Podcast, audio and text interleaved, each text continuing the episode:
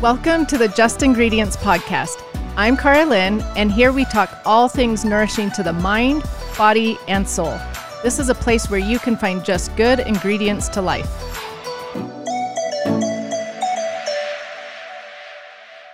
This podcast is sponsored by Llama Naturals.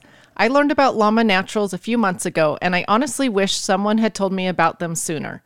I always recommend that people get their vitamins from whole food sources, not synthetics but I could never find a good option for my kids until I found Llama Naturals. They have a full line of delicious gummies that are made with real fruit, no added sugar or sweeteners, plus vitamins from whole foods. They are USDA organic, vegan, gluten free, and allergen free. Plus, they are seriously delicious. You can save 20% off your first order by going to llamanaturals.com and using the coupon code JUST, J U S T. My whole family loves them, but if you have a picky eater, they offer a money back guarantee.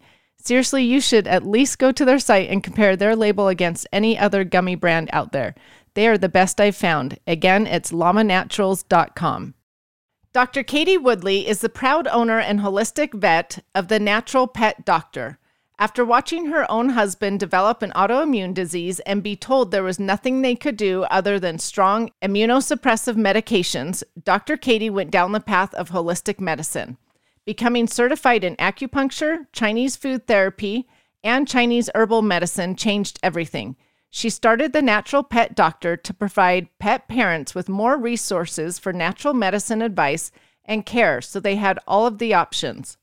Her mission is to ensure that all pet parents have access to herbal medicine, supplementation, and nutritional advice throughout their pet's lifetime that helps them thrive rather than just survive. Dr. Katie offers telehealth consultations to pet parents across the world, along with online education through her online programs, YouTube channel, Facebook, and Instagram. Welcome to the show, everyone. Today, I'm really excited to talk to Dr. Katie Woodley. She, like the bio said, is a holistic vet, and I have never talked to anyone on the show about pets and their health. And so I'm really excited to talk to you today. So thank you for being here. Yeah, thanks so much, Cara Lynn, for having me. Will you tell my listeners just a little bit more about yourself, your background, and how you became a holistic vet? Yeah, definitely. So my path actually started on the human health side. Um, I went to vet school. I'm actually from Colorado originally, and I went to vet school in New Zealand. And so it was accredited. So it was like going to like Colorado State University vet school, but it was in New Zealand. So it was pretty neat. And I met a New Zealander there, and we ended up getting married and finished vet school, worked there for a couple years. We moved back to the States about two years after finishing vet school and six months in, he developed an autoimmune disease. And that was crushing, soul crushing. And I will never forget sitting on the other side of the doctor in the doctor's desk, right? And we're getting this diagnosis, and we're being told there's nothing else you can do other than these strong immunosuppressive medications. And guess what? They might have some side effects. And unfortunately, one of them can be death, but there's no other option. So we just have to try this because wow. that's all we can do. And I was like, wait a second, this isn't good. We left feeling hopeless. I was in tears. I was like, we have to find another way. And so we started researching and we came across essential oils, we came across holistic medicine and this entire different way of looking at the body and how to heal it rather than just symptomatic care. And so through that journey, here I am, conventional veterinarian, and I I'm on the other side of the table telling my clients that there's nothing more we can do for their pets when we get chronic illnesses like cancer and autoimmune disease and chronic allergies and the meds aren't working. And I was like, I can do so much better. And so I became acupuncture certified. I became Chinese herbal medicine certified, food therapy certified, using more essential oils, learning more about that, Western herbs, supplements, and it completely changed my life. And so, because of my husband getting sick, it was actually a blessing in disguise. And it's completely changed the way we approach health, my pet's health, my patient's health. And because of that, I left the conventional setting a few years ago and started my own business, The Natural Pet Doctor, where I can focus solely on how can we implement and empower pet parents to be able to implement this type of lifestyle and holistic life into their pets' lives to help them live longer. Oh, that is so interesting. so many guests that come on here have had a trial like you guys did and then have turned that into a positive thing to educate others. And I just love that. So thank you for doing that. But I'm really interested about this whole holistic vet thing because it's not a common thing that you hear about at all. And so maybe tell my listeners what is a holistic vet and how does that differ from a conventional vet? Yeah, it's a great question. And so, for people who aren't familiar with the holistic realm, because um, I know you get probably quite a wide variety of people in your audience coming and wanting to learn more. And most veterinarians were trained conventional medicine. So that's going to be like your Western medicine, where we learn about diseases, we learn about symptoms. That's where we learn to give a drug to treat a symptom. And it can work really well for emergency situations. There's always a time and a place for conventional medicine. However, it has a lot of limitations in terms of treating and healing the body. And so, this is where holistic medicine is looking at the whole body. So, I always say holistic with a W, right? We're looking at how everything is interconnected and working together. So, this can encompass things like nutrition, it can encompass acupuncture, energy medicine, chiropractic care, Chinese herbal medicine, Western herbs, essential oils. And the difference between this is that we are now looking at the root cause. We're not just treating symptoms. And when we shift the way we look at the body and how everything, including environment, emotions, are all interconnected, we get a very different response versus treating a symptom. And so I consider myself a holistic vet. However, I guess a better term would be integrative because I have all the conventional knowledge. I have the science. I can, I know the drugs. I know the, the diseases. I know what diagnostic tests. So I can integrate that information in with the care that I give to my patients and then use that holistic approach to be able to look at the body as a whole in the environment and fix the actual problem or prevent it from becoming a problem in the first place. So interesting. So when you say patients, you're talking cats, dogs, horses, cows. Do you practice this for all the types of animals? So it can be used for all animals. My specialties include dogs and cats. Okay. So, but you can use it on any any animals. I have colleagues that are using it on birds. They're using it on amphibians. They you can do acupuncture on snakes. Like it's really neat. So, the world is ours. We can use animals respond really really well to a holistic approach. So you were talking about that you learned acupuncture and Chinese herbal medicine and all of these things and chiropractic care. So you apply all of these things to the animals. Yeah. So the thing is is each pet is different, right? And this is like people. We're all individuals. And so that pet may need something different from say like my pets. I have three three black cats. They may be different from the needs of your pet or from your friend's pets because once again the environment's different. What food are they on? What are their stress levels what was their background and also too especially with like acupuncture for ex- specifically cats, cats can respond really well. But if they get more stressed having acupuncture sessions, that's where we have to assess that pet and look at, oh, okay, this modality is probably not the best for them. Let's use Chinese herbs instead, or let's use food therapy, or let's use essential oils. And we can use a combination of therapies depending on what that is going to work best for that individual pet. So I have a dog, but I've only had a dog for a year. This is my first oh. pet. So oh I oh am so new into the pet world. And you saying all of this stuff, I'm like, I had no idea you could do acupuncture and chiropractic care and, and energy work and things on animals. It makes complete sense, but I just hadn't thought of that. So that's so fascinating. But now I actually want to talk to you because you talked about food therapy. I want to talk about nutrition. So is nutrition important for our pets like as much as it is for humans? Yes, 100%.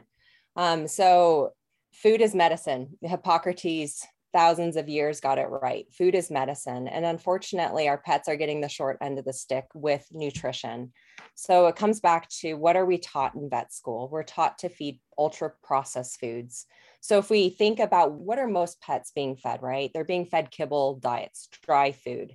And I always liken it to imagine taking your child to the pediatrician and you're asking them what is the best food to feed them for their life and they plop down a box of cheerios and they go It's nutritionally balanced. You can feed this for every single meal for the rest of your kid's life. And what would you do? You'd be like, oh my goodness, that's ridiculous, right? Why right. would I do that? However, we've been trained and it's been ingrained in so many of us, vets and pet parents, that that's the way forward. And unfortunately, it's a very easy way forward. And the way the pet food industry came around is that it was actually developed as a marketing thing to make money. It wasn't developed by doctors to better and improve the health of our pets. It was actually an electrician watching sailors come to shore and they were feeding stale biscuits to the dogs on the wharf. And he went, wait a second, I can make a business out of this and make money. And that's how it actually started. And so this is where Nabisco so your your dog biscuit company and then we went through the war. And so it turned into can- there was canned food but then there was a limitation on the steel for the cans the aluminum because of the war. So then they went how else can we do this? And they started making dog biscuits. So that's your dry kibble now here's the thing and so many people don't realize this just like in human health 70 to 80% of the immune system is in the gut we also have this amazing thing called the microbiome. So there's trillions of different types of bacteria, protozoa, cells that make up this unique ecosystem that when they're working together, they're digesting food. So it's helping you to absorb vitamins, nutrients, minerals. It's helping to produce hormones. So 90% of serotonin is actually made in your dog's in your cat's gut. Very important, right? For regulating emotions and the nervous system also it's helping to reduce inflammation. And so when things are off because of food or toxins they're being exposed to, then we have bad bacteria outnumbering the good. Now they're producing inflammatory chemicals and it's creating inflammation in the gut lining. That inflammation is getting out in the body. Now it's causing things like skin disease, allergies, ear infections, emotional health problems. And so what happens then is that from the conventional side is we go, oh my gosh, we need to put this dog who's anxious on drugs. We need to medicate them. Or these dogs and cats that have allergies and chronic ear infections, they go on a medication to treat that symptom.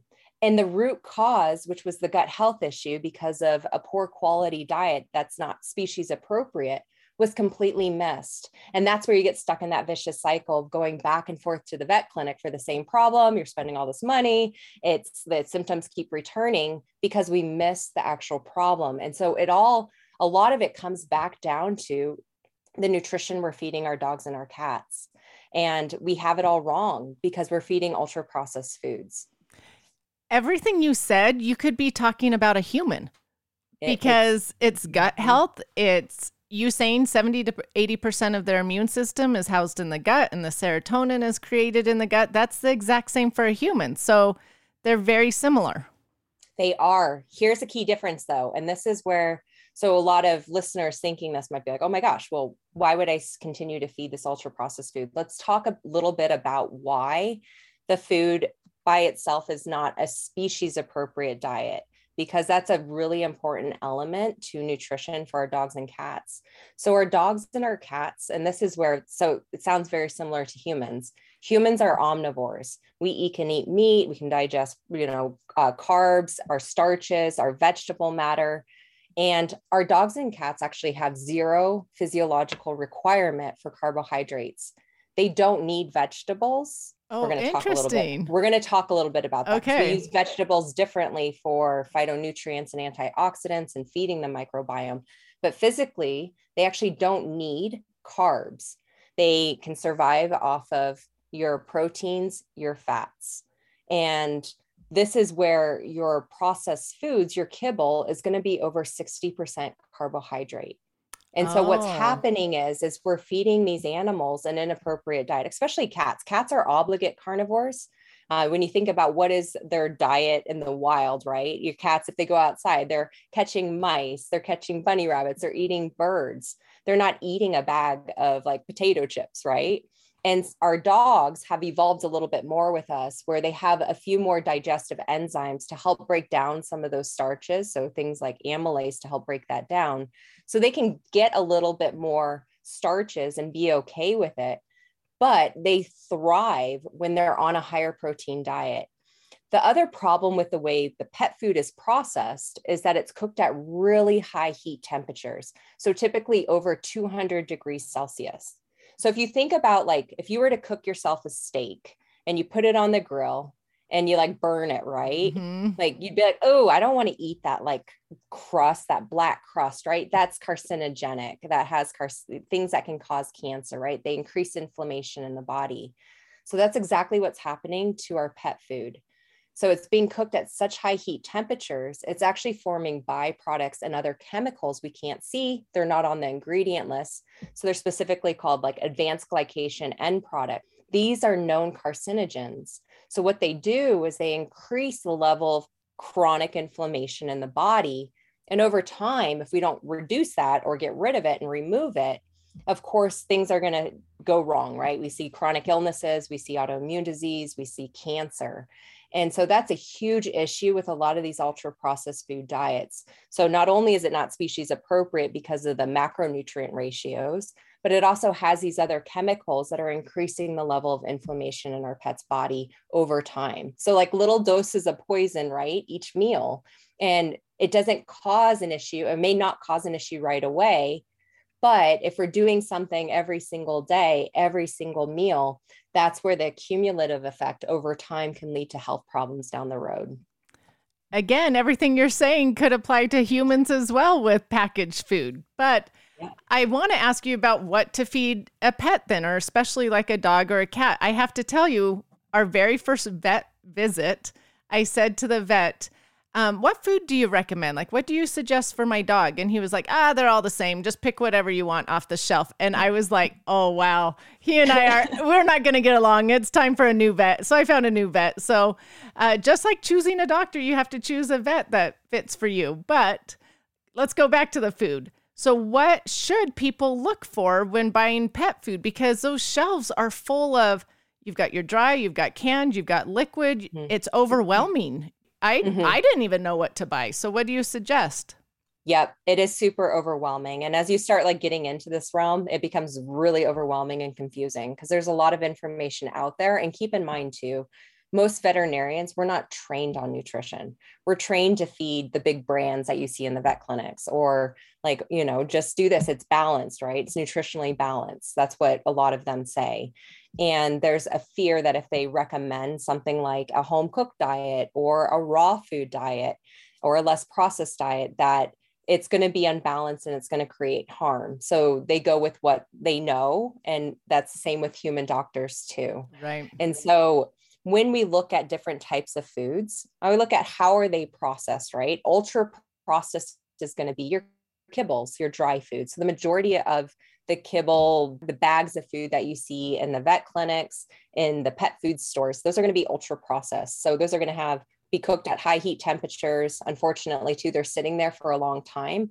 One of the things that pet food companies will do to make it tasty because no dog or cat will eat it right off the assembly line because it tastes like cardboard is they'll actually spray it with fat so oh, that's interesting they'll take fat and spray it on there so a lot of times you'll feel like the oiliness especially in some of the lower quality kibbles or you smell it right you open the bag up and you're like ooh that's rancid fat so oh, that wow. oxidizes over time and so that's another chemical right and so huge problems with kibble. So I never want to shame pet parents for if they have to feed kibble. And we'll go through some of the things to like increase the nutrient content of the kibble if you had to feed that. But if you can get to some of these less processed foods, they'll be better for your pet for both dogs and cats. So next down would be so we have our really high heat processed kibbles. There's some companies that are doing lower heat processing. So Lotus is a company currently that can change. So always research whenever you have listen, you know, if you're listening in, at a later date, um, always check those companies because they can be bought out or changed or they might go away. But looking, it'll say like baked on it. So it's not cooked as high, it's still processed. And then we have things like our canned food. So that's going to have an increased moisture content. So it's less dehydrating. So for cats specifically, kibble's like the worst food we can feed them. They're already prone to kidney disease over time. Um, and it's super dehydrating. It's high in carbs. It's creating inflammation, insulin resistance. So, especially if you can get your cat onto at least a canned food diet that has more moisture, that will be better, less processed. And then we have things like freeze dried. So, these are going to be like raw food diets that are essentially like dehydrated and they're maintaining more of their nutrients the way that they're processed. So that would be kind of the next step down. And then we have pre made, lightly cooked foods. So there's a lot of brands out there now. Um, also, dehydrated. So, Honest Kitchen is a great option. Um, Dr. Harvey's is a great one where you cook the meat and you have a pre mix that has the vitamins and minerals and nutrients where you can just add that into the diet. And then at the very bottom, the, the least processed food that's going to be the most species appropriate diets are going to be your raw food diets. These are the scariest and the most controversial of all of them. And they can scare a lot of pet parents if they're not familiar or if you have a vet that's telling you like you're going to harm yourself or your pet with like E. coli and salmonella poisoning and all of those things. But your raw food diet so it's in the form that they would be eating, that they're actually built to eat based on their physiology in the wild, right? They're not wild, we've domesticated animals, but they've maintained the, the lower stomach acid. They have short GI tracts so that things pass through really quickly. So they're not prone like we are to getting salmonella or E. coli poisoning. This is why oh. a dog can bury a bone in the backyard. And then, like a week later, you're like, where did he find that? Like, oh my God, that's so gross. Right. And they don't get sick. And it's because their bodies are made to handle that. This is why they have different dental structure. Their teeth are made for like shearing off muscle, for crunching bones, and then they process it really quickly. So your raw food diets are ideal if your pet can tolerate it. Now, some pets, if they have like chronic GI issues, they're prone to diarrhea, or they're older and they don't have as much digestive enzymes because that can reduce over time or something's off, they may not be able to process a raw food diet.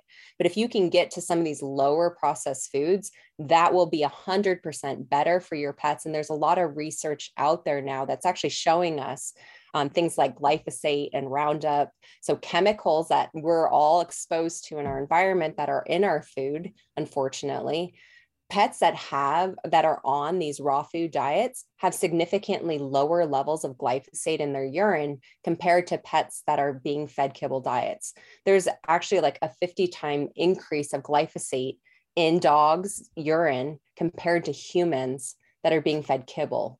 Wow. It's insane. So this is why it's so important to become like aware of it and empower yourself with information and then make those changes because it's the long-term effects that we're after. We want our pets to live to be 20, 30 years old and that can happen if we start becoming aware of where are toxins coming in, where are chemicals coming in, how do we optimize these systems in our overall pet's health. So interesting. I talk about glyphosate quite often on my social media here on the podcast and I hadn't thought about glyphosate in our pets. It's really common, unfortunately. It's it's not good. Yeah, so. especially if we're using the Roundup in our yards and then they're out mm. licking things or, you know, chewing on things, digging. Oh my goodness, mm. I need to think about that more. Okay, so I'm really curious then, should we be feeding our pets what we eat? Yeah, this is so people listening are probably like, oh my gosh, let's just feed them, you know, like the meat and vegetables. So a lot of people will end up doing things like turkey and then adding in broccoli and carrots. The problem is, is that those aren't balanced over the long term. Every meal doesn't have to be balanced. It's the same for us, right? We're not like sitting there and analyzing each meal for its nutrient content and being like, oh my gosh, my lunch today was not balanced. What we're going for is variety, right? Over time, how many different types of foods, vegetables, fruits, different types of meats, if you eat meat, things that you can add in to get those different vitamins, minerals, those phytonutrients, antioxidants. The same applies for our pets. The difference, though, is that our dogs and our cats have higher calcium requirements. So if we were to just put down like a meat and some veggies, there's not enough calcium whatsoever in that. So that's why we either have to add in raw meaty bones or add in calcium sources. So things like a lot of people use ground up eggshell, but there's there's a lot of great resources to learn how to balance those diet. We have some resources on our website, and our blogs that at the naturalpetdoctor.com but the, that's a huge issue. The other issues come into things like what's are we adding in a source of iodine? Are we adding in a source of vitamin D? Are we adding in manganese tends to be really low? And there's natural foods that we can use, things like tripe, or we can use the synthetic ingredients. But I always hesitate for people to just jump straight into it without researching and getting more information. So, a great way to start taking that next step, especially if people are feeding a kibble diet. So, for cats, get them over to a canned food immediately as like sometimes you have to do a slow transition because you can get kibble addicted cats which makes it really hard but get your cats over to a canned food for your dogs if you're feeding a kibble. This is where you can use whole food toppers. So that way you're starting to add in some of those vegetables some real meat. You can add in things like eggs. You can add in canned sardines. Those are a great whole food source for additional omega 3s to help reduce inflammation. So that way you want to make sure you're not adding in over 15% because you don't want to unbalance that diet. So this is a great time to start transitioning while you're learning about how to balance diets if you do want to go that route or you can use some of these nice companies that are out there now like dr harvey's where you can cook the meat and add in the vegetables. Honest kitchen um, you can add in if you decide to go with companies that are they have the pre-made already balanced foods there's raised right there's open farm that you can use pre-made raw foods that have all the nutrients already added in. Um, so we use darwin's i use small batch. There's so many different companies out there to make it easy. So you don't have to stress like oh my gosh i'm going to cause harm long term. You can start with some of these pre-made companies and get your feet wet do the research and then dive into it if you decide to go down like the homemade option. Because homemade will be cheaper, especially with where we're currently at at the time of the recording, right? Where prices are increasing. And so you just have to make sure, especially with cats, if you go that route, we need to make sure we're getting those vitamins and the minerals and nutrients in at the right ratios and balance over the long term. Okay, so when you say just mix in a topper on your kibble for the dogs, are you mm-hmm. meaning just mix in some human food with yeah, the kibbles? So this is yeah. So like hopefully people are eating vegetables themselves. I always say, like, please, if you're not, this is right. this is your time to start. Today is day one, right? And so you can lightly steam your vegetables. I say lightly steam or process it in a food blender because remember, our dogs don't have the same digestive enzymes that we have to break down the plant wall, that cellulose. So that'll break it up a little bit for them to make it more easily digestible. I mean, there's no point in giving organic blueberries and having them poop out an organic blueberry, right? And that happens a lot of times. So this is where uh, using lightly steamed kale, spinach, broccoli, uh, carrots, Brussels sprouts. I use a lot of broccoli sprouts, so, doing your own sprouts are a great source of sulfur and help detox pathways. And you can make them at home. I, I love doing that. And you can even add that. You can finally chop up a pinch and add it to your cat's food too. And a lot of cats will actually eat that. But this is where, yeah, taking your own vegetables. And if you have a little bit left over, like steak or something that doesn't like not slathered in sauce or things like that, that's important. And you can add that to the food bowl things that you want to avoid human foods that are toxic to pets. I was just so going to what, ask that yeah so I, I, figured you. that like was going to be next right? Because this is important. So most foods are okay for our pets. So you know things like chocolate of course don't give that to your animals. Your onions are toxic to your pets. Avocado is fine but obviously the pit can cause an obstruction so you wouldn't want to feed that. So anything with a pit make sure they don't eat the pit so if you want to give a little bit of like a peach or something like that, make sure you're not giving the whole peach, of course. So of course that's a little bit of common sense, but it's easy to kind of forget about it or they snatch something. Uh, so you have chocolate, onions. Um, you also want to avoid macadamia nuts. Um, they can be toxic to pets.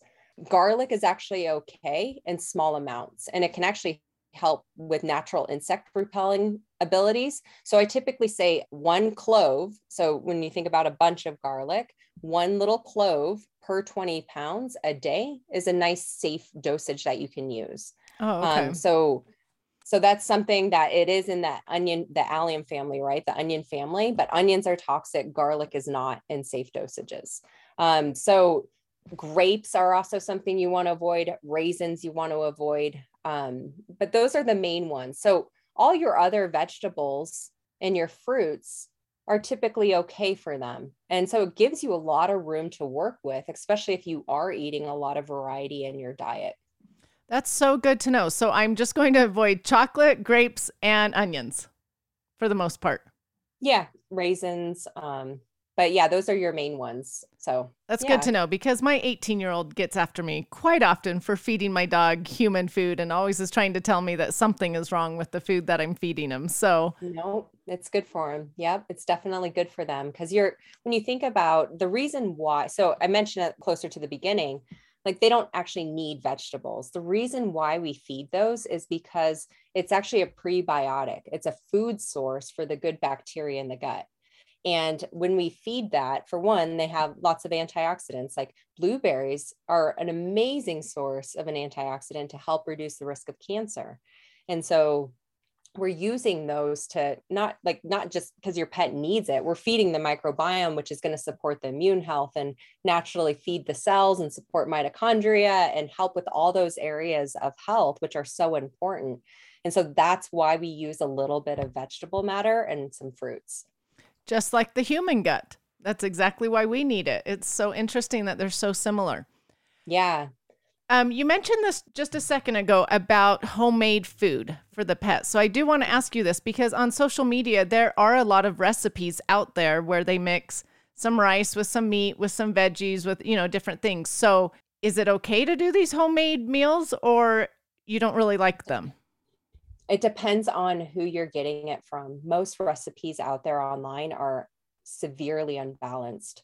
So if you're not seeing them using a source of calcium, so I'm not talking about like broccoli, right? Like for us, like it's higher calcium. So our pets need a lot higher. So if you're not seeing like a bone, like a raw meaty bone that's added in there for like raw diets, or if you're not seeing like eggshell in there, or you're not seeing like calcium carbonate, that is a huge red flag. If you're not seeing kelp in the ingredient list, that's a great source of iodine.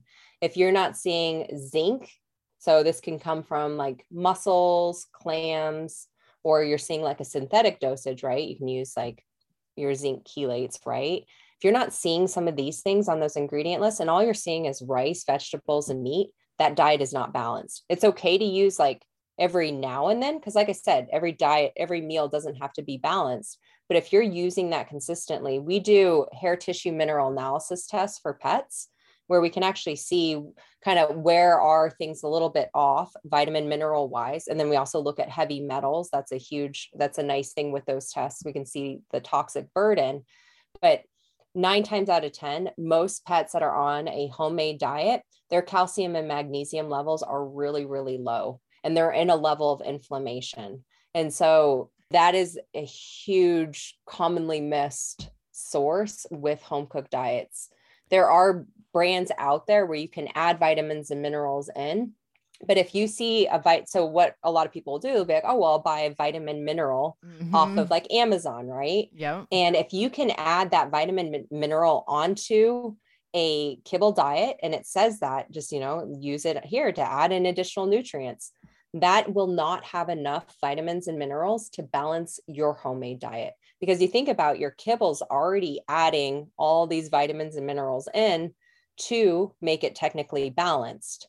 So if we're adding something on top of it, so low in concentration that it's not going to cause harm because there's a minimum level that these food companies are using. So if you thought think about like, okay, we, we don't have a lot of those nutrients in this home cooked diet, and we're just adding this tiny little vitamin mineral mix in, and it's not meant for to balance a homemade diet. Over time, we're going to see probably symptoms arise that are probably actually related to a nutritional deficiency. Okay, so maybe I should stop making my homemade dog food. well, it's so what you know. can do, like I said, it takes a long time to create harm typically. So, and what happens too is you usually see like a change, a positive change, especially if you go from a kibble to fresh fruit, like a fresh food diet. And so people are like, oh, well, it's helping them. And of course it is. Like we removed a lot of those chemicals. They're getting like more bioavailable nutrients. And so they feel better. But this is where you can look at like RX Vitamins is a great company, and they have a canine essentials formula, they have a feline essentials formula, they have a canine mineral formula, and a feline mineral formula. So by combining those two together, you can actually balance your homemade diets. So there's a lot of great things out there that you can add in to balance what you're currently doing. Okay, so I see a lot of ads for multivitamins for pets, but for humans, a lot of those multivitamins are just a waste of money, like full of synthetics, full of fillers, all sorts of things. So now do we have that same issue with pets? I need to be looking for a good multivitamin. Yeah. Yeah. So some of the brands that I use, if we're doing that, obviously, if we can get most of our nutrients from the food, that's ideal, right? Um, just like it is in people, you're going to better absorb whole food nutrition versus a synthetic anytime, right? So there are companies that will use like whole foods like spirulina and kelp for a lot of their vitamin and minerals to balance that. So Ivy blend is a good one. RX vitamins is a good one, but you're still going to see some synthetics. So this is like a stepping stone for people while they learn how to use all these different types of whole food sources for the vitamins and minerals and then maybe you only have to add in like some zinc or something like that if you're if you're feeling like the the recipe's a little bit low one of the great websites that's free for people and i actually have a youtube video that's a tutorial on how to use this website is balanceit.com so you can go to dr katie woodley the natural pet doctor youtube channel and you'll see the balance it tutorial and I take you through how to use it, where you can actually choose different foods that you want. And it's formulated by veterinary nutritionists. And so you can actually create your own balanced recipes. Now, here's the thing I go through this too in the tutorial is they have a synthetic vitamin supplement that they have, right? So they sell that to balance the diet, but you can actually click on the recipe to see what would be low and what you would need to add if you didn't use their Balance It supplement. So that's in that tutorial. So I think you'd find that really helpful and other pet parents would find that really helpful to kind of go through and then you get an idea too. You could put in what you're currently feeding, what you're making, and you could see like where are the deficiencies and you go, "Oh my goodness, like there's so many things that are off, but here's where I can add in and you can play around with it. You can add in different like liver and other like organ meats which are you know nature's multivitamin um, so it's a great it's a great little tool that's free that anyone can access and play around with. Oh, that's really good to know. I'm going to check that out. Okay, so if someone just goes raw food and some of these companies that just like will mail you the raw food, do we not have to worry about making it balanced? They've done it for us. Depends on the company. So this is where you want to see that it's complete and balanced according to AAFCO.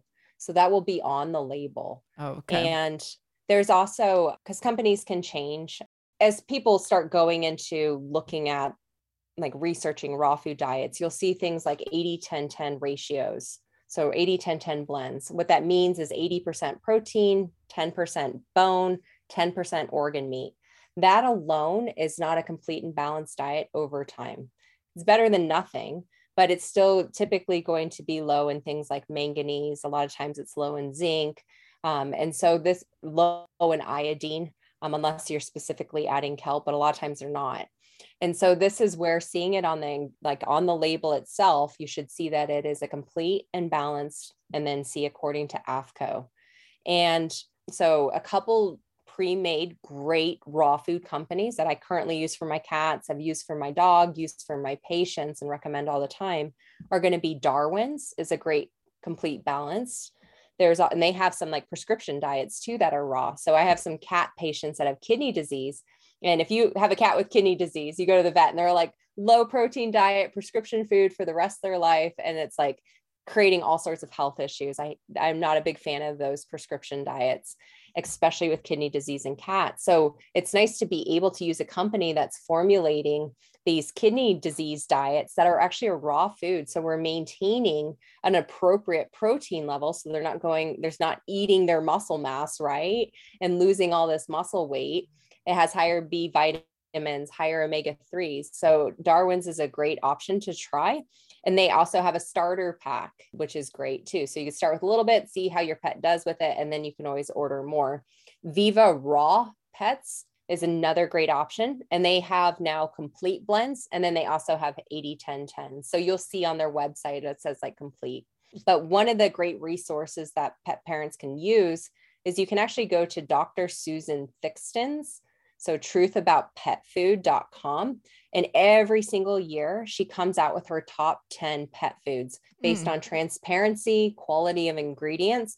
And I think it's like $10. So she's she's a huge advocate for getting awareness around the pet food industry. She's an amazing woman on a crazy mission. And so I highly recommend people get that. I get it every single year just to see how the list is changing, how it's evolving. And so you can go there and, and get that list. And then you have a better idea of like, okay, these companies are being honest, they're transparent, the quality of the ingredients are good um, and you can feel safer and more reassured with the food you're feeding your pets. Oh, that's really good to know. Thank you for sharing that resource. Um, you touched upon bones. Can I ask you really quick about bones? Because they're the same as food. You go to the aisle of bones and you've got every choice in, imaginable. So, is there a certain type of bone that is best? Are you referring to bones in the pet food store, not in the refrigerator section? I'm guessing, right? Yes. Yes. Do not touch those. Oh, okay. so, Okay. so those the reason why they're heavily processed and also they splinter. So you never want to feed cooked bones to pets because this is what goes wrong. We see splintering, we can see obstructions, they don't break it down. And the problem with those bones in the, the pet food store that are not like your raw meaty bones in the freezer aisle is that they're more likely to cause like we call them slab fractures on the teeth where they're chewing on the bone and it shears off the enamel and now you have to have that a dental and have that big chewing tooth extracted um, they also have a lot of chemicals that are applied to them as preservatives and a lot of them are also uh, more weight bearing bones and specifically depending on the size of your dog and their chewing ability you can create a lot of problems with those. So I never recommend those bones. If you want to introduce bones for your pets, um, it depends. So if you have, I categorize them as if you have a gulper. So what those are going to be, a lot of times these are going to be like your pit bulls, like um, where they're just like chomping, chomping, chomping, or the dogs that just want to get through something really fast and they'll like you'll turn around and the thing is gone right? They're gulpers. They gulped it down really fast. So this is where you want to get the bigger bones that are like bigger than the size of their head. They're the big knuckle bones keeping in mind frozen meaty raw not cooked. Because then they sit there and they chew and they gnaw and they're not going to take like a little tiny bone and swallow it whole and cause a problem if you have like a little chihuahua or smaller dog their mouth's not as big this is where you can use those smaller so this would be like rib bones are a great option. They're super like flexible. They're easy to chew on. They're going to support dental health. Um, we have an entire blog post on like how to choose bones based on your pet. Um, so that's another resource I can always share with you too, um, to share with your uh, your listeners. Um, but yeah, I highly recommend just avoid no raw hides. Um, raw hides are full of formaldehyde, the way that they're processed. Um, no bones that are not in the freezer and then choosing bones that are appropriate based on like your dog, their chewing ability, um, and kind of what they do with it. That's really interesting because vets really push bones. Like, give them. Well, it depends. Some some are really really against it.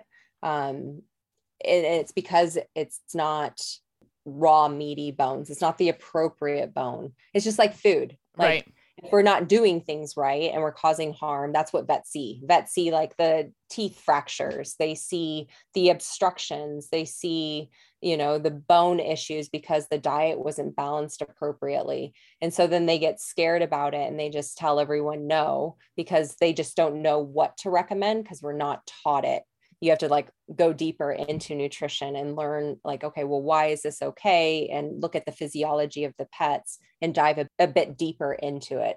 Um, but yeah there's there's a lot of like lack of knowledge out there. And i i was there.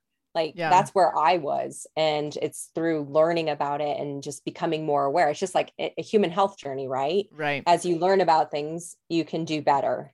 And then you learn more and you exactly. keep learning. We empower ourselves with the education. So, okay, so on social media though, I've seen rawhide bones advertised quite often as like the better choice that this is a better thing for our dog. But that's so interesting what you said that it's could have uh, yeah. formaldehyde.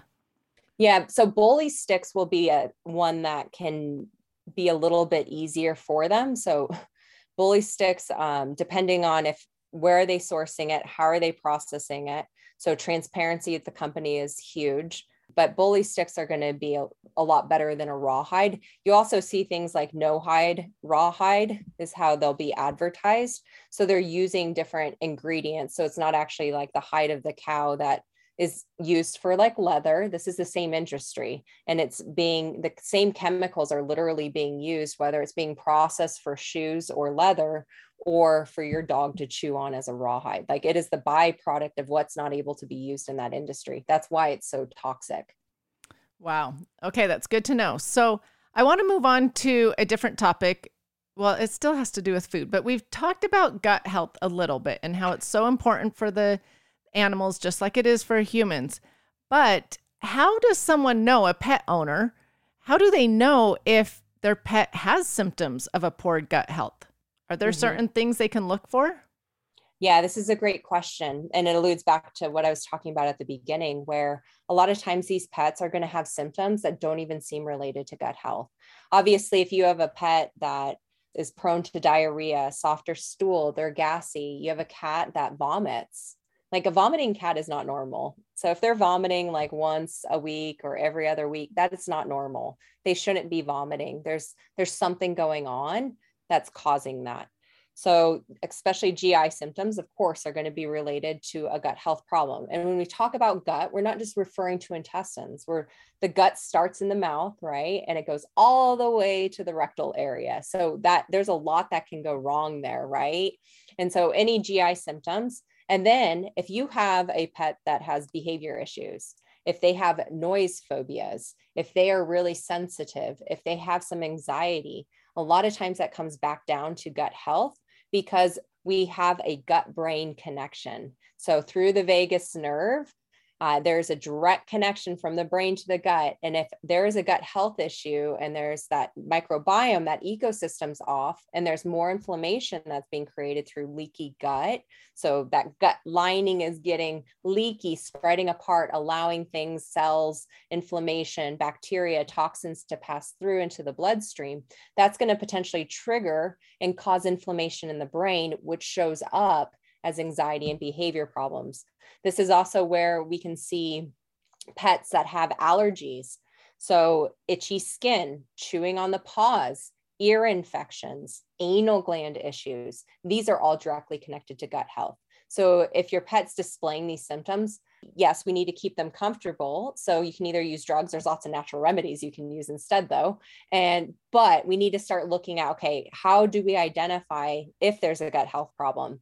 There's an amazing test out there called Animal Biome that will actually allow you you can anyone can order it in the states it can be a little bit harder outside the country um, but you can always call them and ask i've had international clients that will be able to like have done this test. So always call animal biome and ask them if you're outside the country. And you just send in a stool sample and they'll actually look at the diversity of the microbiome. So, how many different strains of bacteria? Uh, what are the levels of those? And give you a degree of the dysbiosis that's present in your gut and your pet's gut health. They also have the ability to send you fecal transplant capsules. Hmm. So they've taken healthy stool, put it in a capsule. So you're not like touching, handling stool. And you can give that as a supplement to reestablish a healthy microbiome. So that's, you can do that all without going to your veterinarian. Um, so it's a great resource that pet parents now have to help identify and reestablish a healthy microbiome. Oh, that is so interesting. It's so fascinating listening to you because I talk about leaky gut all the time, you know, on my platform. And here we are talking about leaky gut with animals. I'm like, oh my goodness, now not only do I have to worry about my kids and their gut, I've got to worry about my dog and his gut. I wouldn't so, worry. Don't worry, because it creates leaky gut, right? yeah, true. I know. I'm learning that stress causes that as well. Which do our pets deal with stress also? So this is huge so I always talk, so I talk a lot about the five pillars of health. because it's a great way to think about like what are different factors that are affecting your pet. So we have physical health, right? Like movement, exercise. How are we enriching the environment? for them play especially cats too it's easily missed we think cats just sleep all day and they they shouldn't be they they need to engage in play then we have gut health and nutrition. So people always focus on, you know, nutrition side, but we also have immune health. Like what are we, what are the things we're doing at the vet clinic that could possibly be overstimulating the immune system? Are we vaccinating every year? Are we giving flea and tick? Are we giving heartworm year round and we actually don't need to? Are there other chemicals that we're adding in that are causing an immune imbalance? And then we have emotional health. And this is where the biggest part of this is us so many people are stressed, especially right now. And what do we do with the stress? So many people go, I'm fine, I'm okay, I'll deal with it later.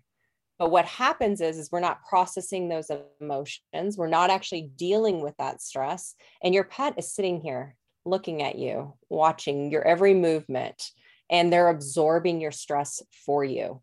I would say over 75% of my clients have the same health condition as their pet. Oh, and that's interesting. emotional health issue. So I'm like, we're talking about, you know, IBD in their pet. And they're like, yeah, they flared up when I had a flare up. I was like, oh, you have IBD too. And she, yep.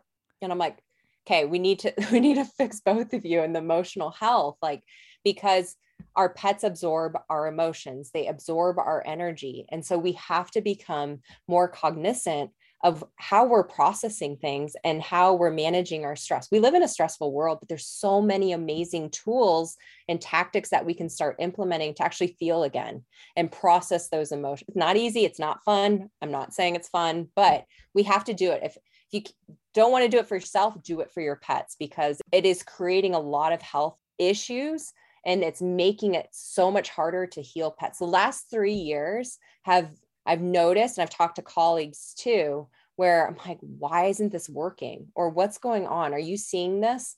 And they're like, yep, the stress, the energy of this world, things are shifting, the frequencies are off. Call it woo woo, whatever you want to call it. There is definitely a big factor with emotional health.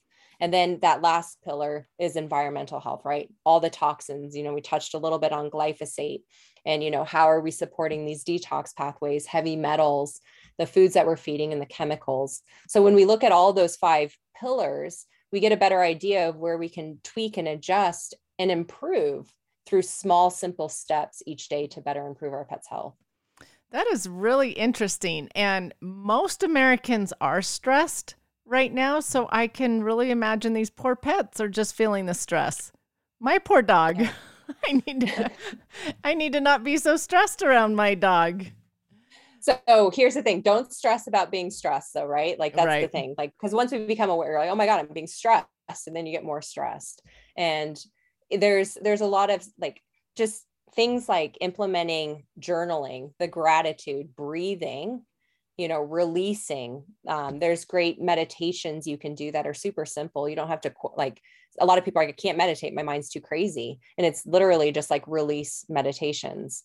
Um, and your mind can be crazy and you're just saying like release. So there's a lot of great tools out there to help. And even just sitting and being quiet and breathing with your pets and putting the phone away, turning off the news. Like, I don't watch the news. Yeah. Those are all great ways to drown out the craziness that's going on that allows you to bring inner peace, which will also help your pet heal. I love that. And I tell people all the time because people will tell me, I can't reduce my stress. Like I've just got too much going on. And I say, you don't re- need to reduce it, you need to manage it.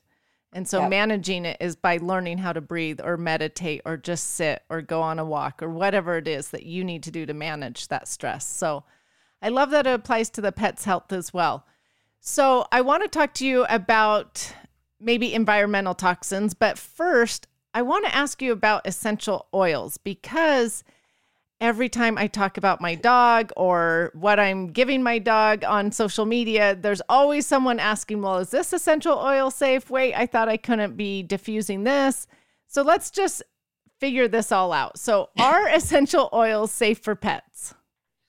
So, it depends on what essential oil you're using, what brand you're using, and the dosage. This is alongside like raw feeding and nutrition. These are the two most controversial subjects in pet health. And with essential oils, more is not better. And this is where also too essential oils are heavily adulterated industry. There's a lot of fake products out there. There's a lot of synthetics and so essentially what we're doing with those is that we're introducing a chemical now. And especially with cats, they process and detox differently than dogs. That makes them more sensitive. So if we're using too much, we're using a synthetic essential oil, so not using a good company, that's where we run into problems. And so what's happened is is things have been done wrong and then that message has carried on versus how to properly use essential oils and how to assess the safety of them. So yes 100% i use essential oils all the time. Got three cats. I've had cats in the past. I've used essential oils now for over mm, probably seven eight years. And i've never had a toxicity issue. I've used essential oils topically on my cats because i know what i'm doing. So i would say for the beginner the things that you need to look at is you need to assess the company. So, are they testing their product? Do they have a therapeutic grade? Are they actually showing you what's in the, the end result of that product? And are they being transparent? Is it organic? Where are they sourcing it? These are all factors that are going to play a part in how how pure those essential oils are. And so I rotate through like different companies, but a really good one that is very safe that any person can order through them and I would have no issues or concerns with them causing a problem is Animalio. So animal EO, so for like essential oils. And that's actually a company that's made for pets by a veterinarian that only does uh, essential oils. So Dr. Melissa Shelton. That company is so she she tested her products in her aviary on birds, on fish, amphibians like these are the most sensitive animals to essential oils. And she has a lot of great resources. I think she has a free facebook group that you can ask questions you can get guidance she has clear directions on how to use them and highly highly recommend that brand. So there are other ones that i use that are used for humans but for anyone that's hesitant to use them just start there and just follow the directions and I guarantee you, if you follow the directions and use it the way it's supposed to, and you're using a good quality brand, there are so many things that you can do to help heal your pets or support them emotionally and physically. Okay, so are there certain ones that should not be used? Is there like a list of ones that are a no no? Yeah, so you want to be careful with like tea tree. If someone, if you're working with an aroma, an animal aromatherapist, someone that knows how to use these, you can use some of these. Like I've used tea tree, but for the the average pet parent, right? The normal pet parent who's just getting started, tea tree is one you don't want to be using topically. You don't want to be using your hot essential oils topically. So things like your oregano, you need to be careful with thyme. Um, so a great way to introduce essential oils though is by a water diffuser and diffusing it in an open room. So if you're using blends like I use, and this is not a plug for Young Living. I just, it was one of the first companies I found. And there's like doTERRA, Young Living, um, Rocky Mountain Oils. If you're using a product that has something like tea tree or one of these hot oils in it and you're diffusing it in a room, um, allow that pet to come and go and watch them for the first five minutes. And most of the time, I I've never had an issue with my own pets or patients. Um, it's when you start using them topically or if you're giving them orally, that's when I say work with someone that knows how to help you and guide you with using those essential oils. Okay, so if I'm just as a homeowner diffusing some citrus smells or something to make the home smell nice, I don't need to worry about it if I'm using a good quality essential oil. Exactly. That is correct. 100%. Um, one of the, there's a, a kitty boost blend that is uh, from Animalia and it has citrus oils in it and it's for cats. So it's made in a way that's very safe for them. I would never say like go and take lemon and put it on your cat or have them ingest it, that's where we get problems, especially like if you don't know what you're doing. But by diffusing it, you're allowing them to come and go. And also to, this is also working off of the principle of self selection, where you're not forcing it onto them. That's a very, very, very powerful concept in animal medicine, where you're allowing them to choose what their body needs. So you can essentially like geranium essential oil is a really neat one that can help for a lot of like GI issues, allergy issues. And if you're using a good quality brand, you can literally take like a little ceramic dish. You can put a drop of geranium essential oil in there with some water and just put it on the ground and see what your cats and your pets do. If they need it, they will actually self select it and it may be just sitting next to it that's self selection. And they're actually inhaling it because remember, essential oils are very strong. They can work very, very well with a very low dose. And so, even by sitting near it, they're choosing that their body needs it. They're inhaling it, they're absorbing it into their body. Some animals, including cats, will actually lick it and ingest it. So it depends. And this is why it's really neat to be able to put different options down and see how your your pets interact with them. I mean, we could do an entire podcast on self-selection and herbs and essential oils for pets and how to use them for different for different diseases and conditions. That actually would be really interesting because I didn't really know that they did self-selection. I mean, I did, but to know the exact details of different herbs and essential oils would be really fascinating. So, essential oils, if I choose them uh, a good sourced one, I can diffuse them in the home. But I use essential oils quite often for healing purposes with my kids. Do the oils have the same properties of healing for humans as they do for pets? 100%. So, and here's the thing too, it's really neat when you dive deep into how essential oils work too. You have different like frequencies, right? That these oils are vibrating at and you can actually connect them to different frequencies of like your pets and where they're where they're at health-wise to like raise the frequency to help them heal. That's the neat thing about energy medicine. Um, but there's a couple that I I love having on hand. So single single essential oils that can be used for quite a few issues, health issues, um, things that arise. So frankincense is a great one to have on hand. It's really grounding. It helps emotionally. It, it has anti-cancer properties. Um, so it's really safe also for dogs and cats. Another one that I tend to have on hand too is Copaiba. I probably say it wrong. It's so C O P A I B A. So Copaiba. And that one is really great at reducing inflammation. And so if your pet like like your dog goes for a run and strains a knee or something, this is where you can actually apply this topically they can actually ingest it also. And it's a really great one to combine with frankincense and helichrysum and other essential oils to reduce the need for some drug like a non-steroidal pain medication because these essential oils have very similar properties but they're also protecting the body and you're going to have less side effects because of the synergistic properties of the plants. So frankincense copaiba i would also say lavender now, here's the thing with lavender most synthetic, adulterated essential oil on the market. So, this is where using the right brands, you're not just going into your supermarket and you're like, essential oils, Dr. Katie said to do that. And you're like, grabbing, do, don't do that. like, that's going to be bad. So, this is where lavender can be used. I use it for skin infections. It has antibacterial properties. It's, of course, used for anxiety, for calming. Um, it has grounding properties. Um, when we use it with copaiba or frankincense, they actually have synergistic properties to increase the strength and efficacy of those essential oils working too. So those are just a couple to get started that can do quite a few different things. And that's the power of using plant medicine, right? There's synergistic, there's different properties. We're not just using it for one thing like a drug. And that's why they work so much better than conventional medicine.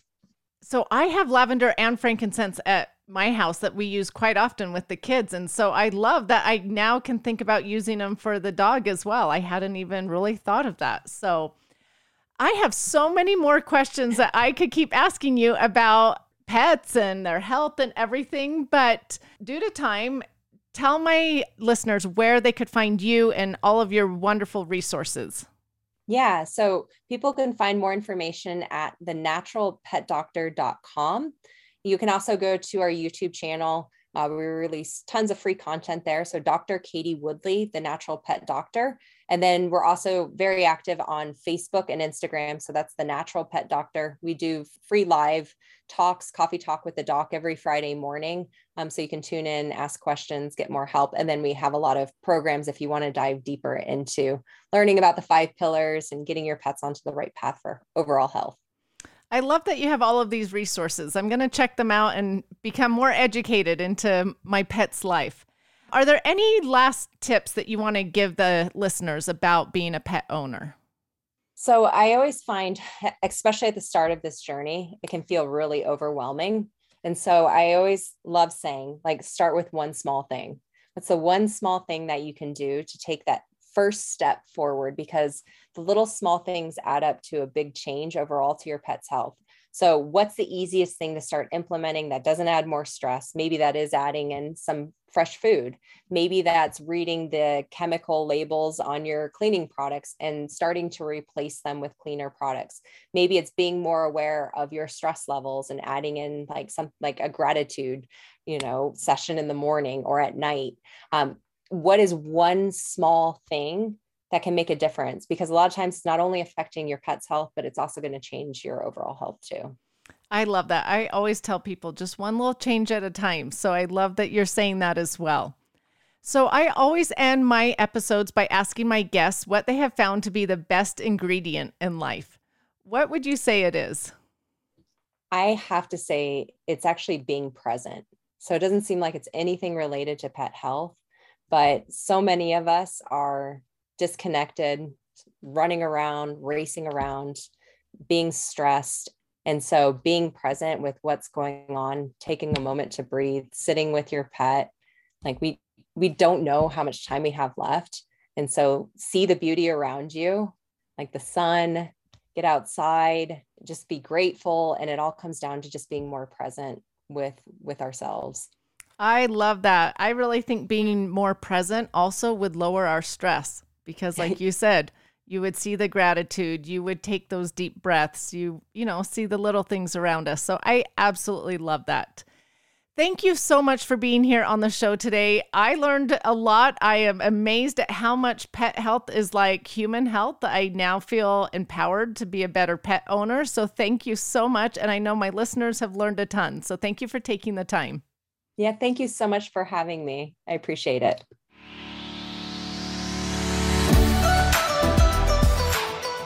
Thank you so much for listening. Remember to subscribe to the Just Ingredients podcast to learn more about your health and good ingredients to life. Plus, get daily tips at just.ingredients on Instagram.